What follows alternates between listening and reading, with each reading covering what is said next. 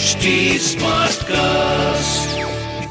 You are listening to a Radio One production brought to you by HT Smartcast. This is Minding My Business, the CEO story with Ramesh Menon and Rishi K. 94.3 Radio 1. Hey, welcome to a brand new radio show and podcast. It's Minding My Business, the CEO story. And it comes to you on 94.3 Radio 1 on FM radio and in podcast form on HT Smartcast and all the leading streaming services. This is a Radio 1 production. I'm radio and podcast host Rishi K. And let me welcome my co-host and all-round good man, Ramesh Menon, CEO HT Media Limited. Hey, Ramesh, how does it feel when I add quote-unquote podcast host to your incredible credentials? Excited? Yeah, actually, uh, that's one more thing off my bucket list. So I'm, I'm loving it, uh, excited. Yes, and more than anything else, what excites me is really uh, we're going to be talking to uh, you know the best of business leaders who face some unique challenges and come out of it shining. And it also allows us to sort of pick their brains on how they did it, what they did, and really what the learnings are. I'm sure there'll be great insights for all of us as, as listeners. So look forward to it, Rishi. True that. On that note, let's welcome our first guest. To me, he's absolutely fab because he's built his brand to be a top talent destination while at the same time delivering the supply and revenue growth goals. You'd agree with me, Ramesh? Yeah, absolutely. And also, he's led his team during the pandemic year. I, I'm sure transforming the business, not just financially, but also from a customer and brand perspective. So it would be great listening to him. Welcome. Lovely. Please welcome Rohit Kapoor, Chief Executive Officer, India and Southeast Asia at Oyo. What's up, Rohit? How are you doing? I hope the family and you are safe and healthy. Most important question. family is okay family is okay but uh, i think these are very very difficult times for all of us uh, and really spending a lot of time just uh, doing whatever i can and teams are on it so these are unique times to be in Hi, Rohit. La- lovely to have you here. I'm sure they are difficult times, but I'm sure uh, we can use this time to sort of make sure that uh, we are talking to our uh, listeners and telling them what we've learned during this period. So let me start off with uh, you spent a decade with McKinsey and then eight years with Max. What are really the factors that drew you to a startup like Oyo? so interestingly i i I reimagine myself every five or seven years, right? Sometimes it stretched to 10 in McKinsey, but that was too long. And I go to zero base all over again. I say if I've done something, it's not likely to be an extension of what I've done in the past. And Oyo to me was a very exciting opportunity for three reasons. One, I truly wanted to test myself in a not a fast-paced environment, but a super fast-paced environment. Can I lead and follow there? Right. Second, I think um, I think Oyo. I met the leadership. I met Ritesh and I met the entire leadership team, and I thought these are a fantastic set of people to work with. And third is if you if you look at uh, a lot of startups, I can Oyo can genuinely claim to be a model which was born in India and went global, as opposed to many companies which were born somewhere else and came to India with their model. So truly a homegrown startup born in Gurgaon. Today you can travel the world and see the brand somewhere. So these three things are super exciting for me. I buy that. And uh, but what is of particular interest is from hospitality to co-living. I mean, the CEO story also talks about the road or the path that you've traversed to become CEO. And in that aspect, that phase, Oyo did the full wingspan, didn't it? Uh, co-living in particular. What is so attractive about uh, about this space, Rohit? So look, so one fact about myself, look, I consider myself to be a true generalist, right? I have in my career worked in 15 or 16 industries, either worked in directly or consulted for them. So I genuinely am different in that sense, uh, and I enjoy it that way. But coming to the space, three things are very exciting. One is forget about what is happening right now. But travel experiences overall are, are big theme in everybody's life. Travel is a huge, huge category. So is housing or any form of accommodation in India. So we are in a in a short-term blip for like a year or so in terms of macro dynamics. But these are very large categories. You can build large businesses. And I enjoy categories where you have the potential of creating truly large businesses on the back of product and technology. I understand the you know the affordability, convenience, etc. of co-living spaces. But in your experience, are young professionals, students, and sometimes even young married couples renting from Oyo Life, or you know, are they willing to forego conveniences like larger space or more private space for what you have to offer? Look, I think um, uh, my one realization in life has been never imagine yourself to be a customer. Right, the biggest mistake we make. There are I think 40 or 50 million people who move cities in India every year, either for studying or for their first job or second jobs, right? So if you imagine that person who's coming from Allahabad to Bangalore, first time stepping out of the house, Can they pay 10 months rent as deposit? No. Their parents can't afford it. They can't afford it. They're in the first job. Do they want to be in the center of the city? Yes. Do they want affordable accommodation? Yes. So I think the needs that they have and the price point that they wanted is a huge market, much, much bigger than many markets that we are familiar with. You know, you're so right. I mean, my biggest dread as a bachelor years ago was the deposit amount that landlords are going to ask of me. And, you know, there, there used to be minor panic attacks of, of, you know, entering those meetings with the broker saying, boss, deposit kitna Post the outbreak of the pandemic, I've been hearing that staycations have become huge, Rohit. Are you on the ball as far as staycations are concerned? Tell us your solutions on that particular front. So you're absolutely right, Rishi. What we saw was uh, across across markets, so Delhi, Jakarta, Kuala Lumpur, many markets, we saw in city demand go up significantly. So let's say if the proportion was X of people who are in city staying in the same city, that went up by like 40 50% in many cities. The reason is simple. One, people were a little hesitant to travel out to long distances. Second is, I think, budget and economic value hotels for many people out of very complex uh, space problems. So imagine a couple living in a joint family, just wanting two, three days, you know, to themselves. Or, you know, we have so many use cases of not in these times, but prior to the pandemic, of students wanting to watch a football match and they'll book a in, uh, Oyo in Bangalore to watch a football match for a few hours. So we also have a product called Power Break where you can uh, use a Oyo for six hours, right? Just go in, hang out. And it's also used by travelers a lot when they come in from a city, right? And they have to do a quick wash and change, right? And you don't want to pay the full day's rent for that. Or a, so those use cases in staycations are becoming huge. So uh, let's go to the lockdown a bit. I'm sure your business was impacted as well, uh, like most uh, hospitality businesses. So when the uh, first lockdown hit, uh, it couldn't have been easy, right? I mean, struggling for answers. What was your your business plan at that point of time? What did you do? What worked and what didn't? And what are your learnings that we can use now? So what is it that we can take from your learnings? I think uh, one humble admission is that, like everyone else, we did not have a playbook for this once in a century situation, right? You imagine businesses playbook saying if revenues go down by 15%, 20%, what's plan B, plan C? You don't imagine that for 70, 80% drops or complete shutdowns in some markets, right? Those are absolutely, there's no playbook. So when March of last year, when that happened, I think the only thing which gave me a lot of confidence was week one. I told all my functional leaders and teams saying, let's all of you come back with individual plans on what's the response going to be for your functions. And in one week's time, astonishingly, everyone came back saying, this is how we'll manage our functions, right? We added that all up and we realized we have a, some sort of a loose playbook going. So three, four, three, four big learnings. One was we moved very fast. We did not wait for perfection because none existed. Second is I think consumer and partner patterns were changing so fast that any data which was three months old was practically useless. So we started from the consumer side this project called Project Hello, right? Where all senior management used to talk to 10, 15 customers a week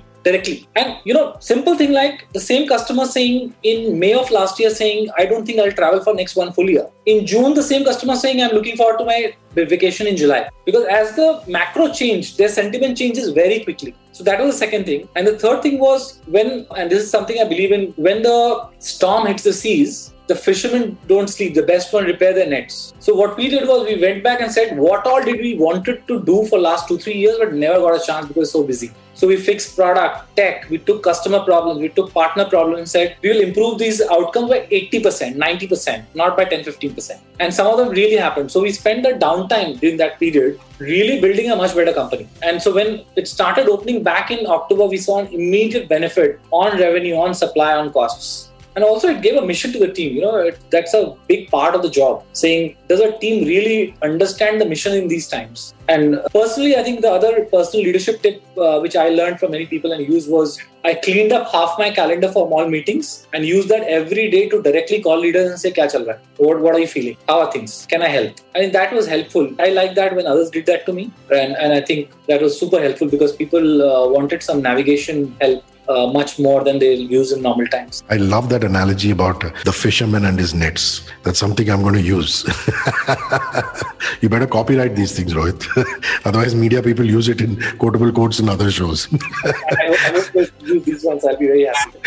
I love how you've been nimble as far as partners near hospitals are concerned, and also how you've reacted to Indians coming home from abroad, having to quarantine. All of that is concerned, and you've got to give us the details on that. Yeah. So, so uh, there are. I think there there are two parts to it, uh, Rishi. One is what we did last year, but what we're doing this year is even bigger, right? Because the challenge is big. So three things. One, we during that period we partnered with I think more than 30 hospitals, state governments. The simple reason that time was the, the healthcare providers, remember, they were not vaccinated. So the fear was much more in that community. So they wanted safe places to stay next to the hospital. They're working 15, 16, 18 hours. One big use case. Second was isolation and quarantine centers, right? And third was more than 75,000 Indians who came back, stayed with us in the Vande Bharat mission. So that was big, but uh, we are going even bigger because I think the challenge this time that we are facing is order of magnitude different from last year. That's brilliant. I mean, uh, that's scale. You're, you're big on tech. You just told us at the beginning of this conversation, and uh, I'm sure your organization has really, uh, you know,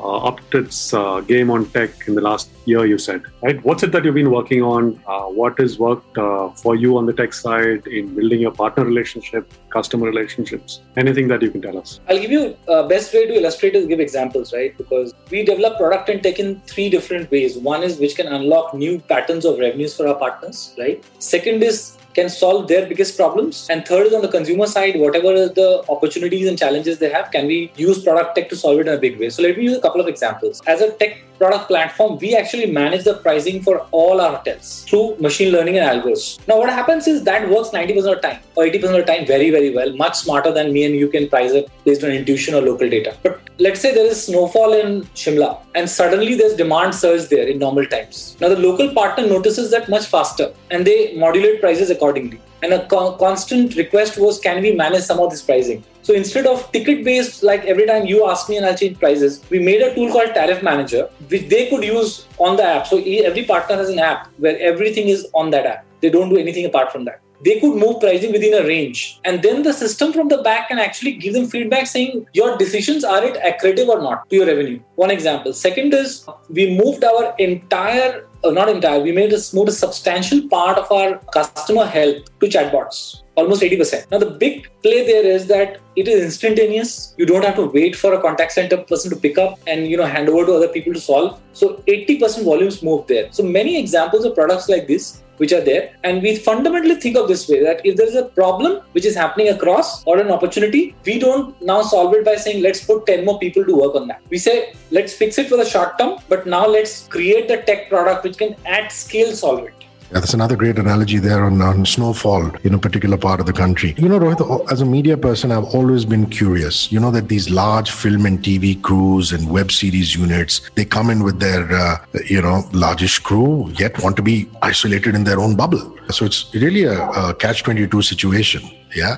Are your business plans also gearing up for that particular segment? Because, you know, the Netflixes and the Amazons of the world are still doing releases. You know, they're putting people into bubbles and, and creating those series. So, your thoughts? Yeah. So, uh, again, this is slightly prior to April situation where things were COVID time was going on, but slightly more normal, if I can say that. We've served more than 100 production houses, right? In doing exactly what you're saying is take their entire crew units, dedicate hotels to them, provide the F&B, and, you know, and they have event managers now who ensure that the entire unit stays within that bubble for the period of time.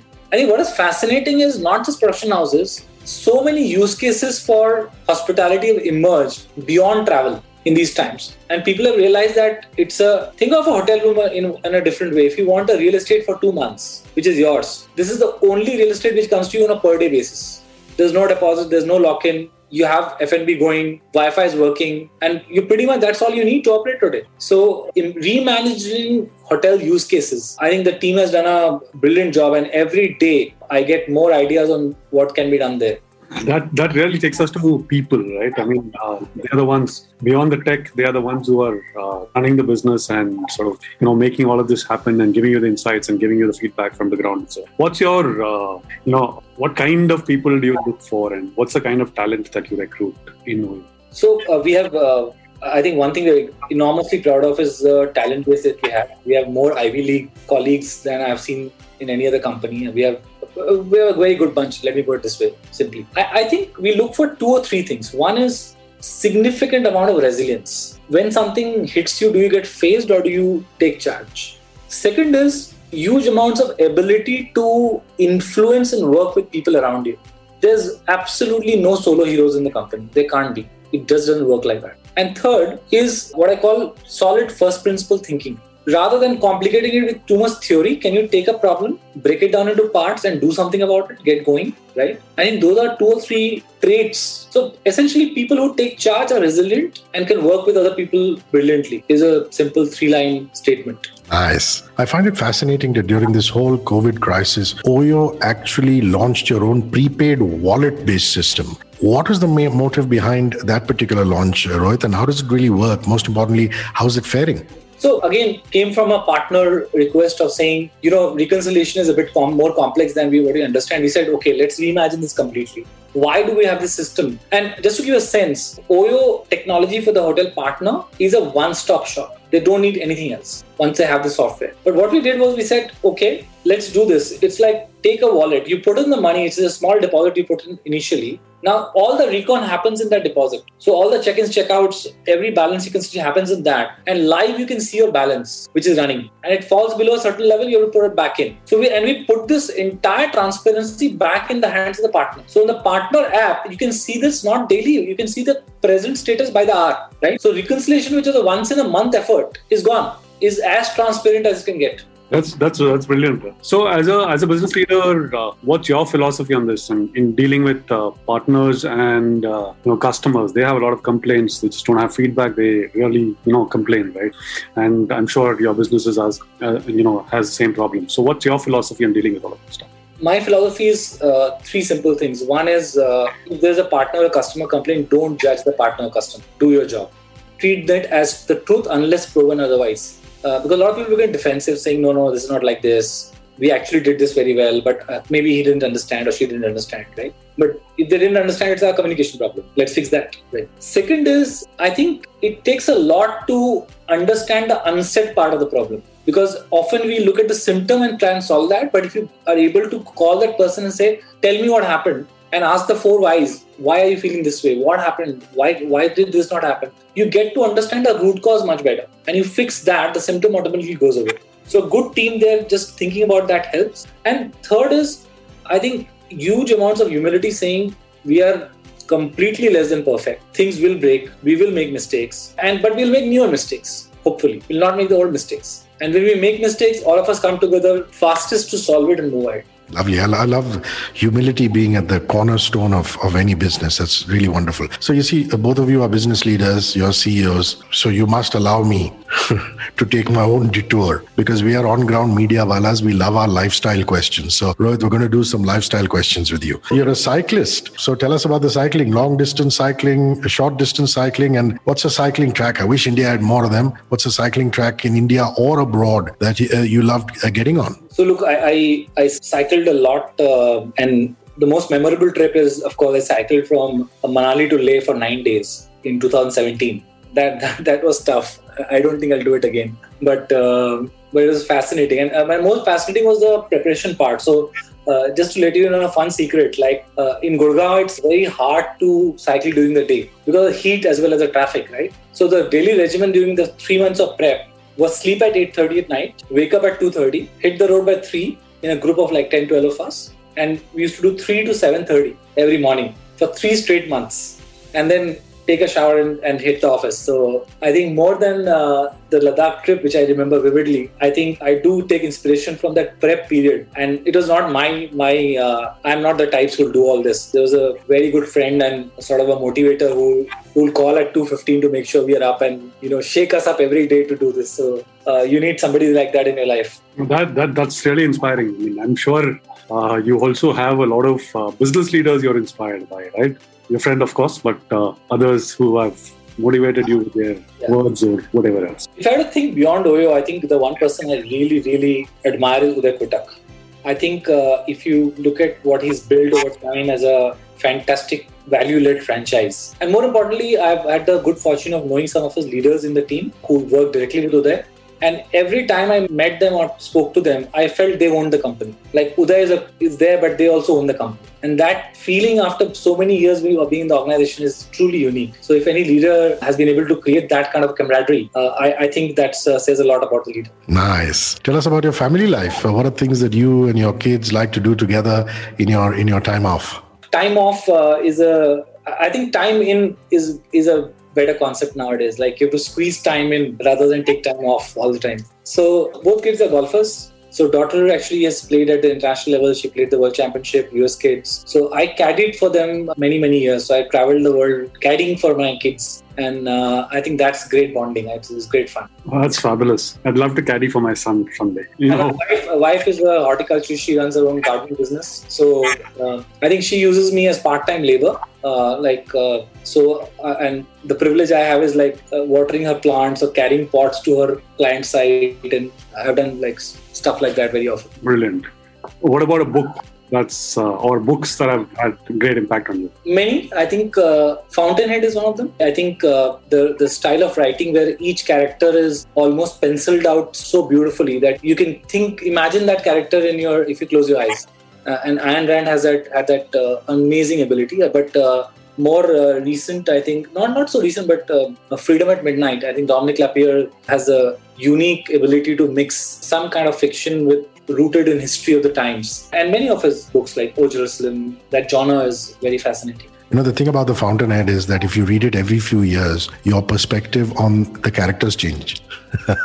what you thought of Howard Roark five years ago is different from what you think of him now. Likewise for Dominique or any of the other characters. So it's really a fantastic book in that aspect. I'm sure you'd agree with me. What kind of music do you listen to, Rohit? What's on your playlist? Uh, any music concert that you went to during your student days or now recently when things were normal that you really enjoyed? Love Sufi. I love uh, Faiz's Hum Dekhenge is my favorite song. I think, uh, and probably very relevant for the times. Yeah. Yeah, and a, a sport other than golf, I must say, that uh, you love you know a favorite player in any sport that you like.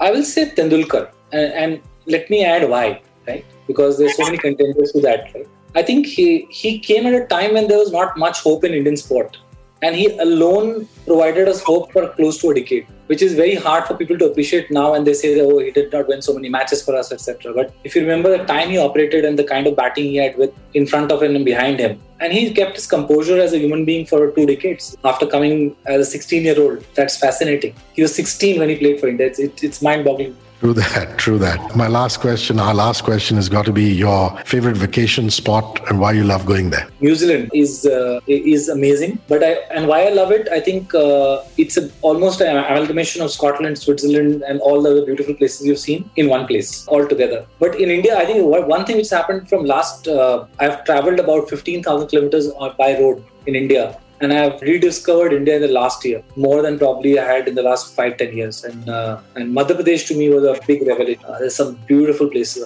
Rohit, we can't thank you enough for being on Minding My Business, the CEO story, and really patiently and sportingly answering all our queries. Thank Yeah. you, thank you for having me. And some of the stuff that you talked about, um, the insights that you gave us, I'm sure they'll linger on, and people who listen to us will love it as well. Thank you, Rohit. Thank you. Thank you. And stay safe, everyone. Stay safe. So, Ramesh, I've got to say that you've made quite a smashing debut as a radio and podcast host. How are you feeling? I've loved it, and I'm I'm glad that I'm giving you guys some competition. I mean, people like you, you know, I've always, uh, you know, have made it out as if it's very difficult job to do. No, now I realize it's not that difficult a job. Uh. I've never been. No, I can't wait for next week and our new next business leader. Till then, stay healthy, stay safe, all you guys, and make sure you keep listening to some great radio and podcasts on minding my business. Thank you, Rohit. Yeah. Minding My Business, the CEO story shall be back with another captain of the industry who's pushed the envelope. Remember, you can catch us on 94.3 Radio 1 on FM radio and on HT Smartcast in podcast form over all major streaming platforms. This is a Radio 1 production. So till next week, it's bye from me, Rishi K. And me, Ramesh Menon. Thank you. See you. Good, Thank you. Thanks for that. This was a Radio 1 production brought to you by HT Smartcast. HT Smartcast.